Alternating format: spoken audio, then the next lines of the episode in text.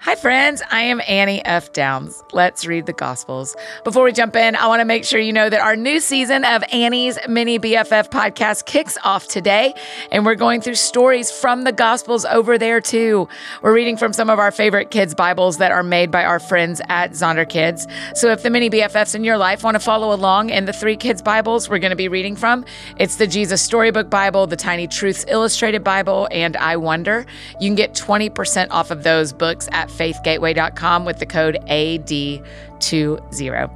Okay, let's read the Gospels. The Gospels are the first four books of the New Testament in the Bible Matthew, Mark, Luke, and John. These are the stories of Jesus Christ's life on earth the friendships, the parables, the sacrifices, the meals, the miracles. So here's how this works I'll read one chapter to you today. You can listen or read along in your own Bible. And then I'll mention the verse that stood out to me, and then I'll pray, and that's it. We'd love to hear what is standing out to you. Those conversations are happening over on Instagram at Let's Read the Gospels. So today is January 8th, and I will be reading John 8 from the NIV. John 8. But Jesus went to the Mount of Olives. At dawn, he appeared again in the temple courts where all the people gathered around him, and he sat down to teach them. The teachers of the law and the Pharisees brought in a woman caught in adultery. They made her stand before the group and said to Jesus, Teacher, this woman was caught in the act of adultery. In the law, Moses commanded us to stone such women. Now, what do you say? They were using this question as a trap in order to have a basis for accusing him. But Jesus bent down and started to write on the ground with his finger. When they kept on questioning him, he straightened up and said to them, Let any one of you who is without sin be the first to throw a stone at her. Again, he stooped down and wrote on the ground. At this, those who heard began to go away one at a time, the older ones first, until only Jesus was left, with the woman still standing there. Jesus straightened up and asked her, Woman, where are they? Has no one condemned you? No one, sir, she said. Then neither do I condemn you, Jesus declared. Go now and leave your life of sin. When Jesus spoke again to the people, he said, I am the light of the world. Whoever follows me will never walk in darkness, but will have the light of life. The Pharisees challenged him, Here you are appearing as your own witness. Your testimony is not valid. Jesus answered, Even if I testify on my own behalf, my testimony is valid, for I know where I came from and where I am going. But you have no idea where I come from or where I am going. You judge by human standards. I pass judgment on no one. But if I do judge, my decisions are true because I am not alone. I stand with the Father who sent me. In your own law, it is written that the testimony of two witnesses is true. I am one who testifies for myself. My other witness is the Father who sent me. Then they asked him, Where is your Father? You do not know me or my Father, Jesus replied.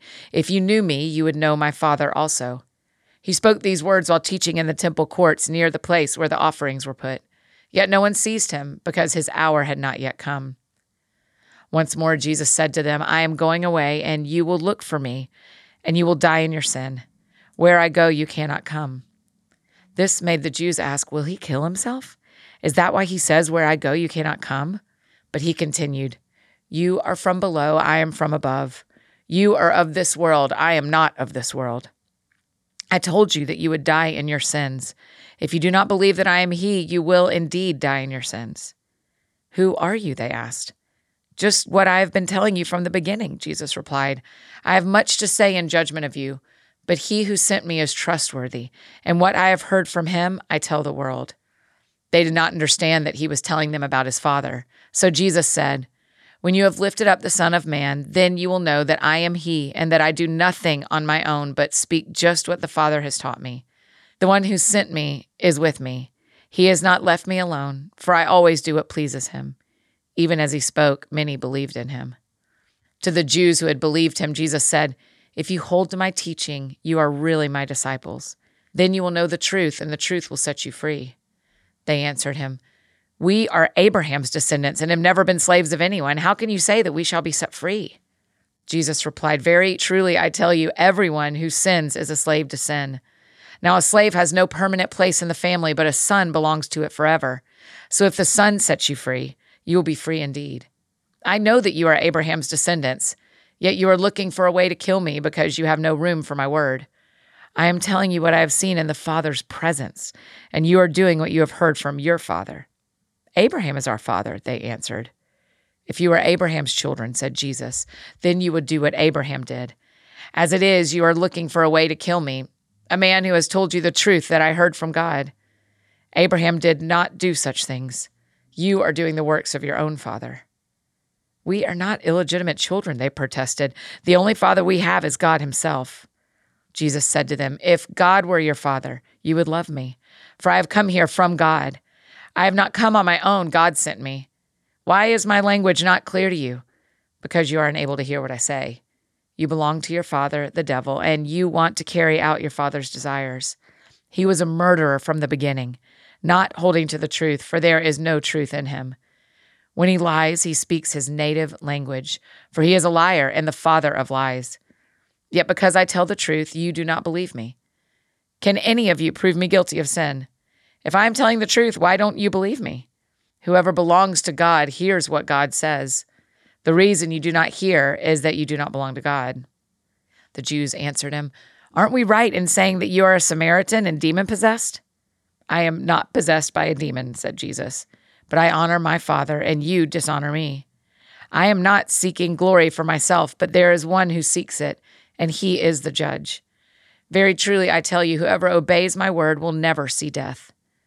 At this, they exclaimed, Now we know that you are demon possessed. Abraham died, and so did the prophets, yet you say that whoever obeys your word will never taste death. Are you greater than our father Abraham? He died, and so did the prophets. Who do you think you are? Jesus replied, If I glorify myself, my glory means nothing. My Father, whom you claim as your God, is the one who glorifies me. Though you do not know him, I know him. If I said I did not, I would be a liar like you, but I do know him and obey his word. Your father Abraham rejoiced at the thought of seeing my day. He saw it and was glad. You are not yet fifty years old, they said to him, and you have seen Abraham. Very truly I tell you, Jesus answered, before Abraham was born, I am. At this, they picked up stones to stone him, but Jesus hid himself, slipping away from the temple grounds. That's John 8 in the NIV. And what is standing out to me right now is this conversation that John recorded between Jesus and these Pharisees. Because I think it's important to remember what's standing out to me. You may have something different sticking in your mind, but what's standing out to me is that he's talking to people who are leaders and he's talking to people who believed in him. Like verse 31 to the Jews who had believed him, Jesus said, I mean, it is just so interesting to see who all he is speaking to. That's an important thing when we're reading the Gospels to pay attention to who Jesus is talking to. And um and he's speaking to me today through this chapter. And so I hope you're having a similar experience as we're listening to it. So let's pray together. Jesus, I thank you that throughout scripture, um, you spoke to different people groups differently. The way you spoke to the woman at the beginning of this chapter is so different from the way you spoke to the Pharisees and the people who followed you at the end. I think that is really important to pay attention to. It's standing out to me today. So thank you for that insight that we can read and see, and we're really grateful. We love you, Jesus. In Jesus' name we pray. Amen.